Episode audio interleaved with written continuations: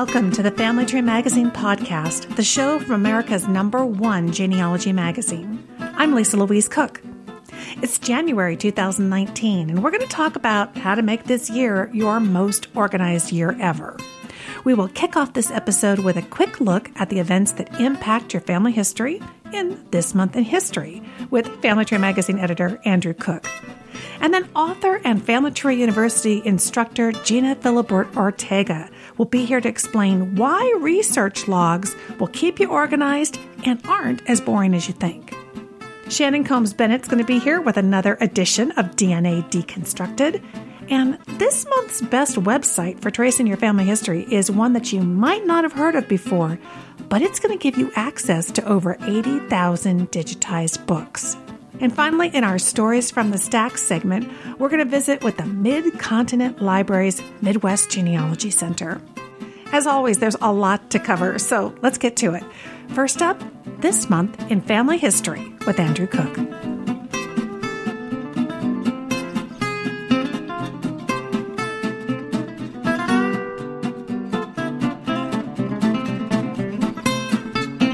This month in 1892, Ellis Island opened its gates for the first time, and Irish teenager Annie Moore became the first immigrant to pass through the port. Over the next 62 years, Ellis Island would process more than 12 million immigrants, making it the largest port of immigration in the country. Ellis Island served as a replacement to Castle Garden, which had been used by the New York state government to process immigrants since 1855. The federal government recognized Castle Garden's facilities were inadequate, and so set out to build a larger station to meet the demand.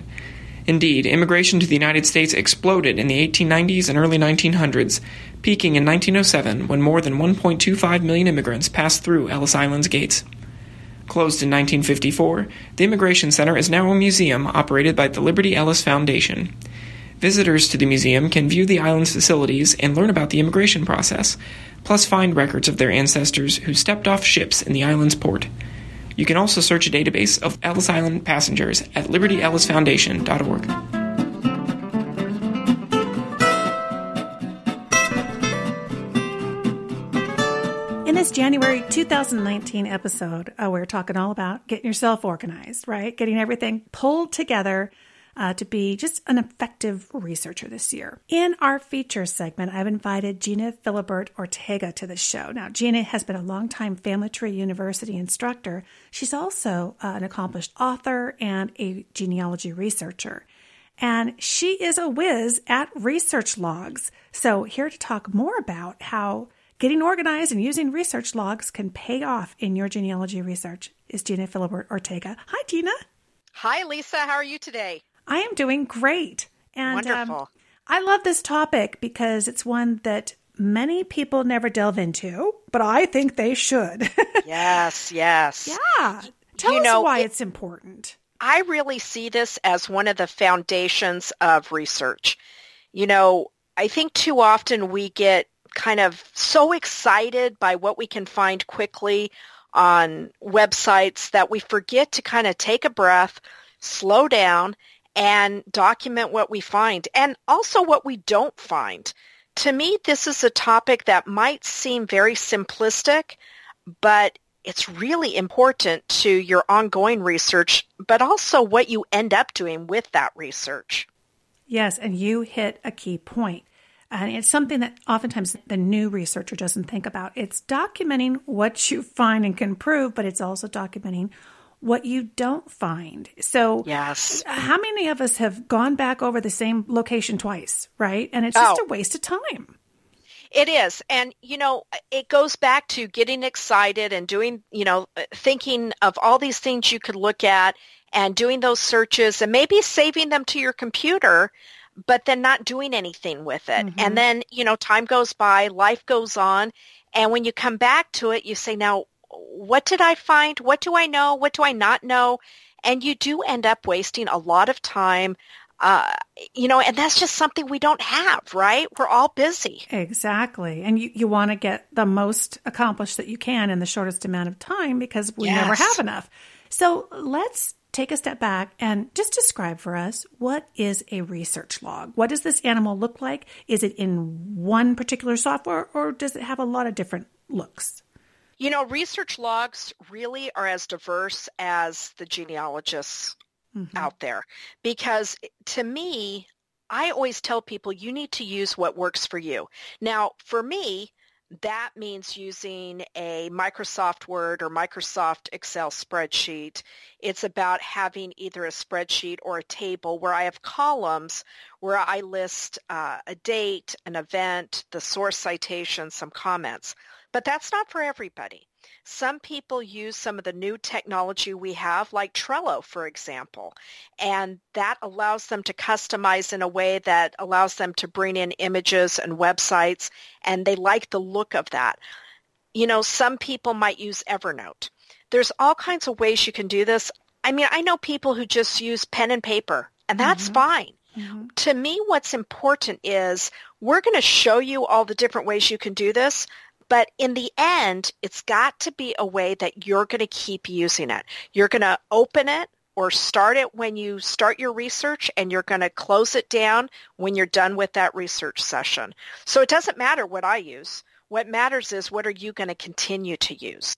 Yes. And I know you teach your students about this in the Research Logs Made Easy course that you teach. It's a three day course with Family Tree University. And I imagine one of the first things that you do then is knowing that it can look different ways, it's really figuring out which tool fits the researcher best and then having a plan about what's going to go into the tool and how to be consistent with it. Don't you think consistency is really half the battle? If you're consistent, then it's going to pay off in the long run. I think so. And that's why I always tell people that it doesn't matter what I use. It matters what works for them that consistency is going to come when you feel comfortable with something and and you like the way it flows for you. And so to me, research means that you go to whatever website or if you're at the library or whatever, that you have your research plan where you have your stated goal, you know where you're going to look, and then you sit down with your research log and you document all of that. And you document what you find, what you don't find, and you make comments about it because at the end, what should happen is you have a really nice research log. It's all filled out and you can take that information and create a narrative. Yes. And you, you just made a good point that it goes hand, the research log goes hand in hand with the research plan. And really having a plan is just a piece of the puzzle. You have to have a way to document it along the way so you can see how the puzzle's all coming together. Give us an idea. Now, there are different kinds of research logs, right? What, what would be some examples of different kinds of research log? So, um, you know, it matters the project, right? So a lot of us might just be researching one person. And so I tend to be very simplistic with that. I might just use Microsoft Word and put together a table with four or five columns in it. But when I do a larger project with several people, like sometimes I'll take quilts, friendship quilts that have lots of names, and I'll throw those names in an Excel spreadsheet or another spreadsheet program, and then I will go ahead and use that as my research log. But, you know, like I said before, you could use some of the new social tools you know, to, to create a log that also almost tells a story. So you know, that's an option too, whether that's Trello or Evernote or some of the others. So to me, it really depends on what are you researching, what do you want from that end product, and you just go from there. Right. I, I know I use Evernote and I create, I have template notes that kind of yes. break out the research plan. So I can just reuse those over and over as I'm creating a plan for a new project. And then my research log is in there as well. So it's all in one place. And I think, you know, you mentioned that the, the, some of the new tools and the benefit of those is the fact that they synchronize across your devices. So you want to have this research log with you wherever you are, right? Absolutely. And that is the benefit to today. I mean, you and I have both been around a long time in the world of genealogy. Yeah. And I remember many, many years ago when a research log meant that you downloaded and made photocopies of a form that you found on Family Search, for right. example. Now, you could still use that. There's nothing wrong with that. but you know, there is some drawbacks. And one is that it's not everywhere that you are and that you got a lot of paper copies, most likely. So the nice thing about research logs today and with some of the tools we have online is that it does allow you for that customization and it does allow you to add items that aren't just text. So you could add an image of a census uh, form, for example, or a photo. And that's something we couldn't do before. Yep, and I love that. I'm a very visual person, so that means a lot to me, and it and it sways, you know, which kind of tool I'm going to use. Before I let you go, I'd love to have you share with us what's a story within your own research of that kind of illustrates the point of why this is really why it really matters to use a research log. You know, this story really to me uh, because I am the kind of person that does a lot of research and I quickly forget because it's not in front of me. Right. And so I was researching a couple and the guy had this really interesting history. I mean, he had really been a bigamist, but that's another story. But uh, he was on his third or fourth wife and he uh, moved out of the state probably for obvious reasons. And, you know, he lived in a few states. He actually died in quite a tragic way. He was an early uh, airplane pilot mm. and did a lot of these um, acrobatic shows and he um, crashed. Mm. So I had done a lot of research on this guy. I must have spent years documenting his life in various, you know, newspapers and documents. And so I had it all finished and someone on Ancestry questioned uh, one of the documents and they came up with something in New York State. The guy was from California, but he did live, uh, he, well, he got married in New York. And she said, this is this couple and you ha- don't have it. And I said, well, because that's not them. It was the same name problem, and it's it's understandable how that gets confusing. And so she would not believe me. So I pulled out those research logs and I went and created a narrative based on those research logs and I was able to show how that was not the same guy and why. Now, to be honest, if I didn't have that research log, I would not have remembered that and I would have had to recreate quite a bit of research. That's the beauty of the research log is you can just go back, look over your notes and it's all right there. You know, as you tell that story, it really makes me realize that the research log is just a greater extension of the source citation, isn't it? Oh, it is, definitely. Yeah. Well, fantastic. I mean, as you can hear, it's it's going to pay off dividends in your research if you use it because it's going to help you along the way and it's also going to help you down the road when you have to recall and put back together your conclusions. Gina's class is called Research Logs Made Easy. It's a 3-day course, so not a huge time investment, but one that's definitely going to pay off. Um, it's going to be at Family Tree University. Look to the show notes for this episode of Family Tree Magazine podcast, and you'll find the link for the upcoming classes. We know you're all listening at different times throughout the years, and so whenever you hear this, head to familytreemagazine.com and to the Family Tree University section, look for research logs with Gina Philibert Ortega. Thank you so much, Gina. It's always great talking with you. Thanks, Lisa. I appreciate it.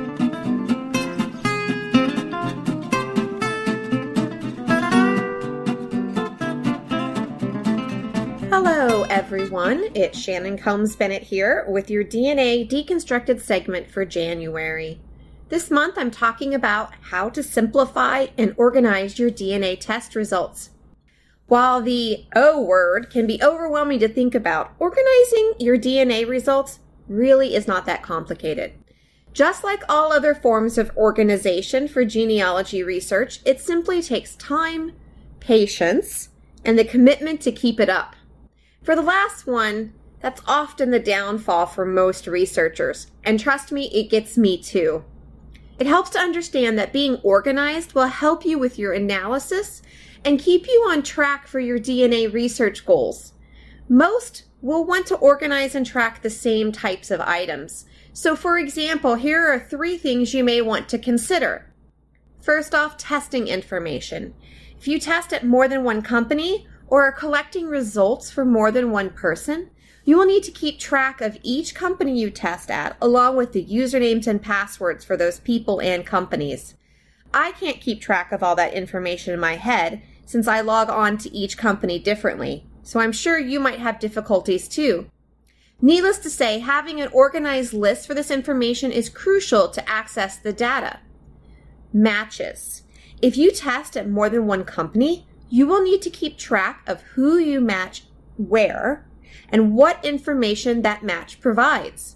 The data could include if they match you maternally or paternally, how close of a DNA match you are, if they have a tree at the company, do they match any surnames you're researching, or a whole host of other information. What's important is the information you are tracking will help you with your research, so customize it as you see fit. Contact information. You will need to keep track of how you are corresponding with anyone whose test you one manage, along with the matches or researchers you are corresponding with about DNA research. Even if you only use the internal message system the company provides, you should make note of that. This way you remember how you contacted someone, even when you have to put your research down for an extended period of time, but also so that other researchers in the future know who you were working with. Depending on your project or what you want to do with the DNA results you're collecting will depend on how you store it. I have a PC and I love using Excel spreadsheets for everything. However, that is not the only type of organizational spreadsheet tool anymore. Think about if you want to have it on your desktop or if you want to do your organization in the cloud. Having your spreadsheets online can be very helpful. I do this a lot when I'm working with other researchers who either do not live near me or we just cannot get our schedules to match up to meet in person. This way we can look at the results online, make changes and additions as we see fit, and don't have to worry about sending each other the latest changes. It's there, saved, and safe in the cloud. Dropbox, Google Sheets, and OneDrive are the most common ways to share information online. There are other options too, but these are the most user friendly ones and are already used by a wide variety of researchers. There are also great user guides and blog posts out there you can search so you can learn how to use the programs a little bit better. However, if you still prefer, prefer a different program, that's fine. Use what you feel comfortable with. I am one of these firm believers in if it ain't broke, don't fix it. If you use a spreadsheet system, stick with it, even if it's simply creating a table in your favorite document program. Well, that's it for this month. I hope you got some interesting ideas and tips and tricks on how to organize that DNA. See you next month.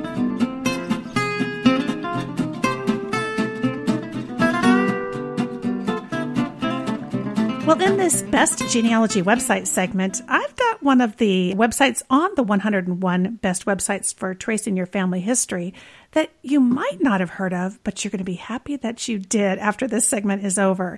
It's all about genealogy gophers, and here to talk to us more about it is the principal developer of the website.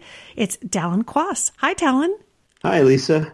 Thanks for coming. You have a really fascinating site here it has an interesting history behind it. And I'd love to kind of just introduce folks to it and help them figure out how to get the most out of it. Tell us, what is Genealogy Gophers? So, Genealogy Gophers is like Google Book Search, but just for genealogy books. Uh, we focus specifically, uh, we actually don't support a full keyword search, but we do a great job of searching names, dates, and places. So you can search for approximate names, uh, nearby places, uh, date ranges, things like that. Wow. And, and that's something I'm always teaching about in, in Google Books is how to use the search operators and, and maximize it. But you guys have that special approach that this really is genealogy focused. So you kind of know what people are looking for, the names, dates, and places. Yes, yes, exactly. And there's a lot of really incredible uh, information in genealogy books that that's hard to find a lot of times. So, clarify for me are we talking about books that are specifically in the genealogy subject, or are we talking about books that would be interesting and uh, applicable to the genealogist's research, or is it both? It's it's a little bit of both. L- let me tell you, our books come from uh, Family Search. Uh, so the same books that you can search on Genealogy Gophers, you can also search on the Family Search book search. Uh, but we have a, a, a, more Google book-like search. You can see the little, as you do a search, you can actually see the page snippets where the matching text is found. So it makes it really easy to scan through a list of search results and see if this book is something you want to investigate more closely. Uh, you don't have to, at Family Search, you have to, you get a match on a book and you say, well, maybe that looks interesting. Then you have to download the book and then you kind of have to search through the book. You don't have to do that here. We'll just, uh, just like Google Book Search, we'll just show you that little one inch high snippet uh, from the page in the book. You know, that is such an advantage. I mean, because you're trying to make the most of your time and being able to kind of quickly skim through and and really spot what you need. That's excellent. When you right. say that you're tied to Family Search now, I know you host, you know, you let me ask, do you digitize books or and is it strictly Family Search books or are you adding other things that you think people will also need? So currently it's just Family Search books. We've okay. got about 80,000 books from Family Search and uh, these are all books that are in the publicly available uh, that they have let us uh, put on the website and search.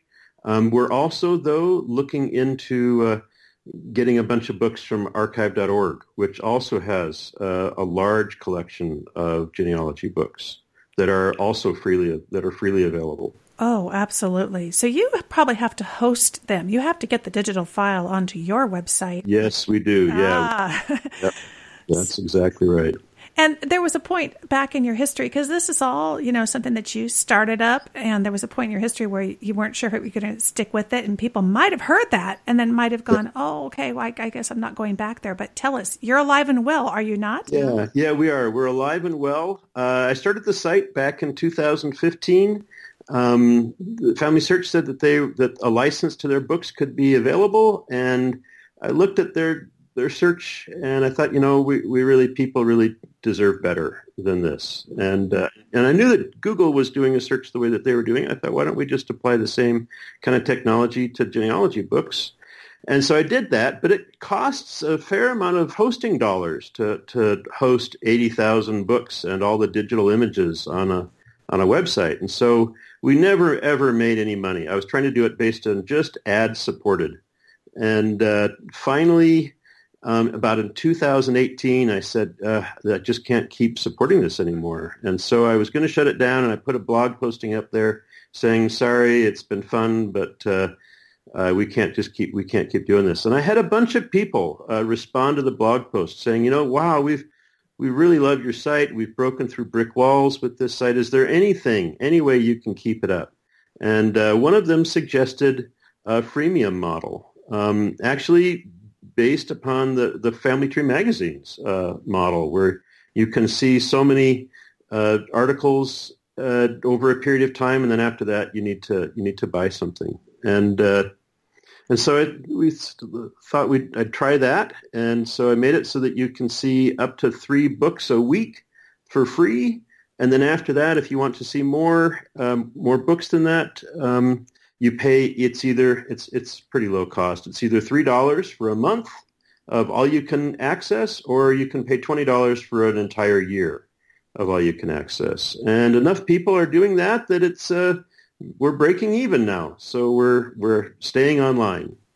Well, that's fantastic, and that's a small price to pay for the benefit of better search. And you know, I'm always preaching to people. It's it's one thing to have a wonderful collection but that doesn't get you very far if you don't have a good way to search it. Yeah. And so tell us about that because I'm looking at gengophers.com and mm-hmm. I see, you know, search fields, which is nice. We don't have to worry about search operators. We can just go in and enter information that kind of mimics the experience we have on some of the big genealogy websites. Right.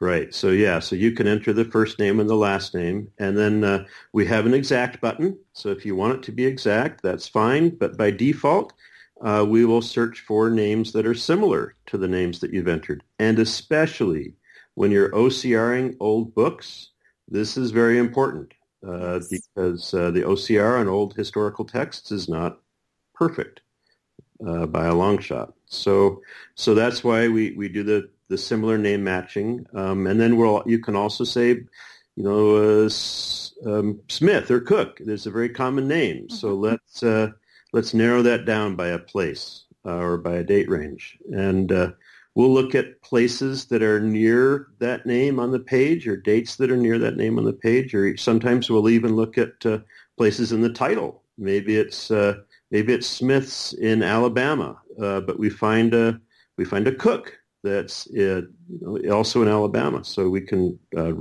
give that back to the user.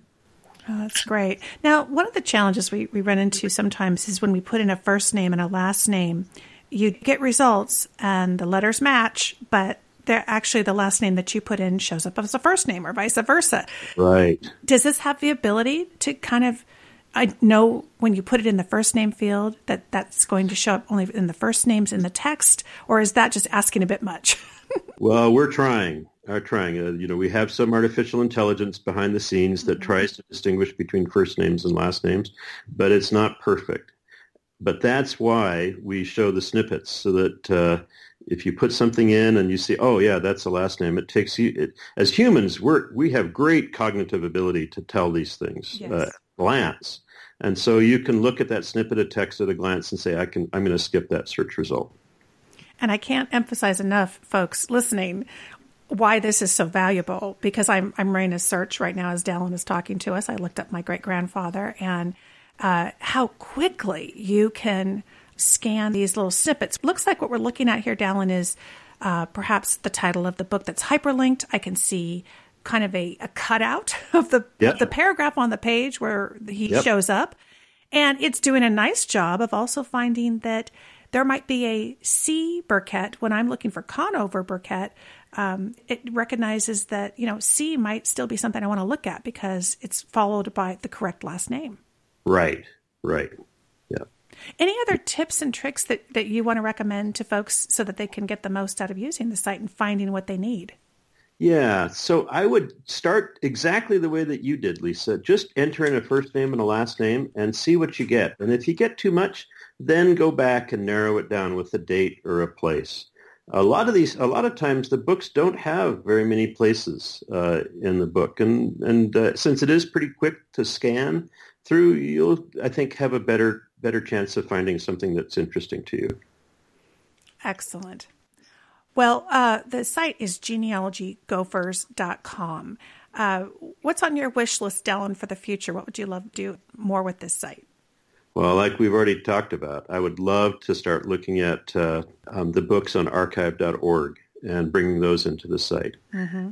And then uh, at some point, I've even thought a lot of times people have books uh, in their own libraries, and maybe they'd like some way to, uh, some place to host the digital copies of those books and make them searchable. So I thought about maybe making this as a service that uh, you could upload your own books and search those just like you're searching the books on Gen Gophers. How many books? Did you already tell me how many books there were? Currently, we search about 80,000 books. Yeah. That's amazing. And genealogy focused. So unlike something like going to uh, Google Books, you're really narrowing the field to the top of the tier that the genealogist might be interested in. Yep. That's right. Excellent. Everybody, check it out. It's genealogygophers.com. We'll have a link in the show notes. And Dallin, hey, I'm so happy to see the uh, site is moving forward. And thanks so much for giving us one more way to search a really amazing collection at Family Search. Well, thank you too, Lisa. It's a pleasure to talk with you today.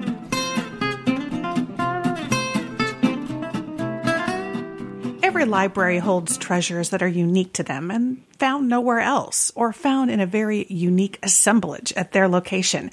In today's Stories from the Stack segment, Cheryl Lang, who's the manager of the Midwest Genealogy Center at the Midcontinent Public Library in Independence, Missouri, she's here to tell us about their unique offerings for genealogists. Hi, Cheryl. Hi there. Thanks so much for having me. Oh, it's great to talk to you again. I know I've spoken at your library. We did a, an all day seminar there, and uh, you, you know, your library is just a haven for genealogists. Kind of give the folks listening an idea. How do you compare in size and scope, just in generally, to other genealogy libraries across the country? Well, we like to say we are the largest freestanding public genealogy library in the United States, but it also depends too on how you're counting. Are you counting the number of books on the shelves? Are you counting how many people come visit? So it's just a matter of we have all of these materials and we have about 10,000, 8 to 10,000 people um, per month come in and visit us and research and work on finding their family history. Yeah. Whatever the number is, it's way up there, you know, on the first hand of genealogy libraries. And when you go to your website, you can really see the the real dedication to genealogy that you don't see at a lot of public library websites. Um, you guys kind of have your own little area of the Mid Continent Public Library, correct? On the website? Correct. We are a branch of the Mid-Continent Public Library, and there are 31 branches altogether. Oh. The uh, other 30 branches have your John Grisham and, and everything else, and our branch is nothing but uh, 52,000 square feet of genealogy resources. So that's what makes us different uh, inside. But the Mid-Continent Public Library has invested a lot of time, uh, about the last oh, 50 years of collecting materials, and then finally in 2008 opening this uh, large building for all the resources. Oh, and it's absolutely beautiful. And the website is one of uh, Family Tree Magazine's 101 best websites for genealogists. But let's mm-hmm. talk about people who want to come and visit in person. Give us an idea. What are some of the real standout collections that you're excited to share? Okay, well, needless to say, since we're a library, books are very high on that on that list. Um, we have everything from personal genealogies that people have published to county records from all over the United States with some international as well. We have uh, city directories, we have microfilm and microfiche. People think uh, everything is on the internet, and uh, it's not. so there's still a lot of film and fiche that to get copies of those original records, uh, you can do that here. We have things like Kentucky tax lists, for example. We have those that are on microfilm, and there's only a couple, three other places in the United States that have those original records on film and available. Yeah, it, I think a lot of people feel like oh, microfilm, it's all gone now. A microfiche, it's all gone now. But it's not. I mean, there's just not by a long hours. shot. Well, there's not enough hours in the day for you to digitize everything all at once, right? True. That and copyright yeah, has a lot to yeah. do with it as well. But uh, we have all of these available on site so people can come and so um, I just I, you know things like that. People forget that those are available to get on to some of the bigger large databases and say, okay, now I've found that somebody's on a tax list in Mason County, Kentucky. But to get a copy of that, and it's like, okay, that's fine. You know they're the end from the index, but to get a copy of that original record, you need to find that and get that sourced. Right. And I imagine books are the same thing, that there are some books that you just do not have the copyright, the permissions to be able to digitize mm-hmm. them. So you've got to go and get them in person. When somebody is planning a trip to the Midwest Genealogy Center, um, I imagine that, the, of course, the website, not everything's online, but your collection is indexed online, it's cataloged online, right? Um, what right. can they do at the website to prepare? Because I think one of the challenges anywhere you go is you don't know what you don't know. You don't know what do they have mm-hmm. that might just be unique that I really need to grab while I'm there. You're exactly right with that, Lisa, because when you do that research trip, you do need to prepare. And the online catalog that we have, it has everything in it already. What I tell people is prepare by making that list of counties that you're interested in, the surnames that you're interested in. Get onto the online catalog and do a search for, I don't know, say Polk County, Missouri and then it will bring up all of the resources that we have here, whether it's microform, whether it's books, whether it's maps, and everything on Polk County, Missouri. Then you can look at each of those items and find out what might be helpful to you. And then the other thing I always tell people, we have about 200,000 books here on the shelves, and about 10% of those are available for checkout. So that means that they're also available for interlibrary loan to your local library anywhere in the United States. So look at the ones that have an available for checkout and don't bother with those. You can interlibrary loan those to your home. That's a great point. In fact, oftentimes when I'm preparing for a trip, you know, I'll even do the old fashioned way, you know, print out some of the pages and, and then you have to go through and like mm-hmm. you say, prioritize. Is that available only there? Is it is it online? Can I get it another way so that your time there is is super focused? What are some of your favorite collections? Things that you, just you personally, if you had, you know, 20 extra minutes, what would you go and dig into at your library? The books.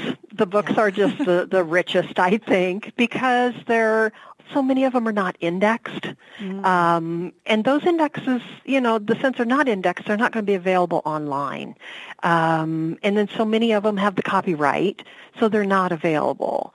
I, I seriously, when I'm doing research here in my own library, which isn't often enough, but um, I, it's so hard. I tell yeah. you, I used to research here one entire day a month. I used to take a vacation day and research here, and I have slacked on that, and I need to get back to that. But I would go for the books because those are the things that so many times they they can be one of a kind books.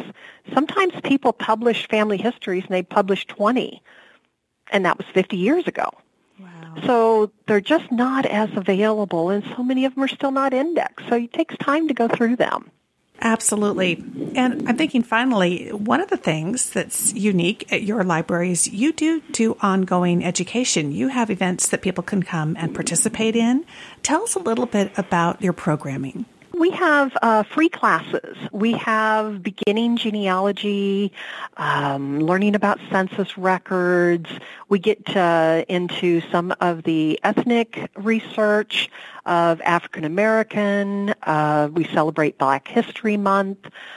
So we have all kinds of different classes, and they are uh, listed on our website, and you can register for those free. They're usually about an hour long, so it's not doesn't take a whole lot of your time, but it fits in with a research trip maybe. And we've had in the past an annual spring seminar uh, that you came, and I think you were one of our first presenters, yes. Lisa. Yes. That was so wonderful. We'll have to have you back again sometime. the seminar this spring is not going to be um, happening because we are in the midst of a construction project Ooh. for a new community hall.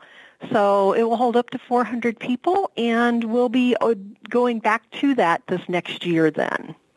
Wow, how exciting. I mean, it, it is such a beautiful facility and to it sounds like you're just doing everything you can just to welcome more and more people there and and help it be a hub for their genealogy research. So when people come visit us too, then one thing I do suggest is that they purchase a library card. Anybody in our taxing district has gets a quote free one because their taxes have paid for it, but a research card can be purchased for six months for $32.50. And then people can take it back home with them. And then a lot of times they'll have access then to, we have about 50 genealogy and history databases that are online and available. And that would be accessible with that library card. Oh, fantastic. Is that something that they could, if they can't get there in person, can they purchase a library card online? When they get here, then they can purchase it. Ah. They do ah. have to visit us because uh, they, we need to have them be one of our uh, visitors then. Got it. Well, if you want to learn more about the Midwest Genealogy Center at the Midcontinent Public Library, head to mymcpl.org and if you put a slash genealogy, you're going to find all of the terrific resources that Cheryl's been sharing with us. Cheryl, it's always a pleasure to talk to you. I love seeing you. We, we run across each other all the time at the various national conferences, and I hope to have you back. It's so fun. Well, Thank you so very much. It's so fun to share what we have, and we just look forward to people coming in and visiting or go through our website. There's a lot of things on the website uh, that can be of some help. A lot of people, I think one of our favorite is um, some PDF fillable family history forms And people like those, and those are very helpful. So if you can't visit us in person, come online. Absolutely. In fact, when you get to the website, just click resources and you'll find those family history forms. Wonderful to talk to you. Thanks so much, Cheryl. Thank you.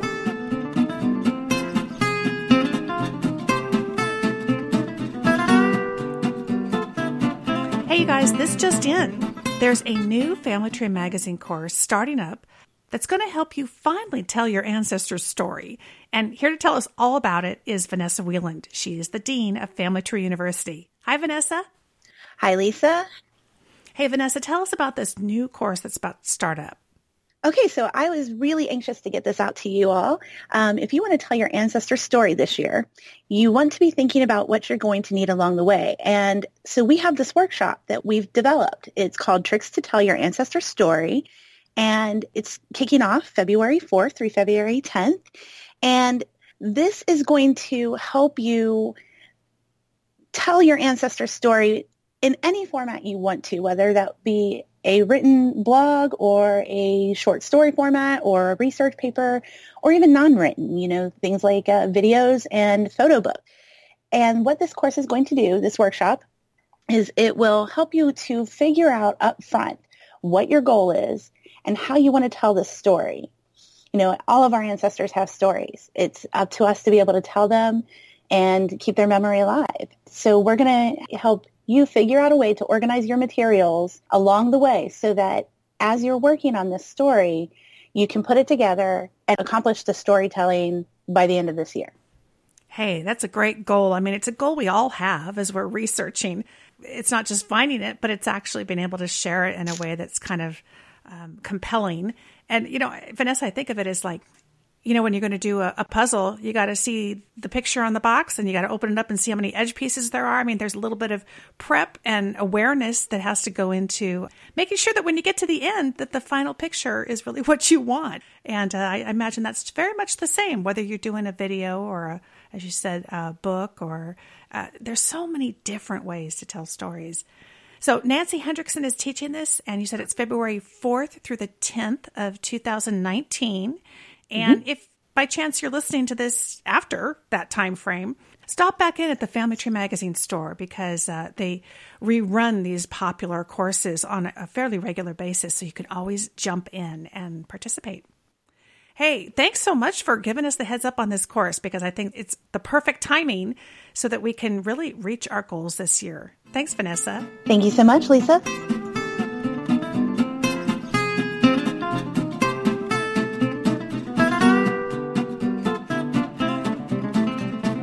Thanks so much for joining me for this January 2019 episode of the Family Tree Magazine podcast. It's the monthly show from America's number one genealogy magazine. I'll have links on the show notes webpage to everything that we talked about today, and you can find the show notes at familytreemagazine.com slash podcasts. Again, I'm Lisa Louise Cooke. Check out my monthly Lisa's Picks column in Family Tree Magazine for the hottest genealogy tips, tools, and locations. And I invite you to take a listen to my podcast, the Genealogy Gems Podcast, which is available at genealogygems.com and, of course, for free through your favorite podcasting app. Until next time, have fun climbing your family tree.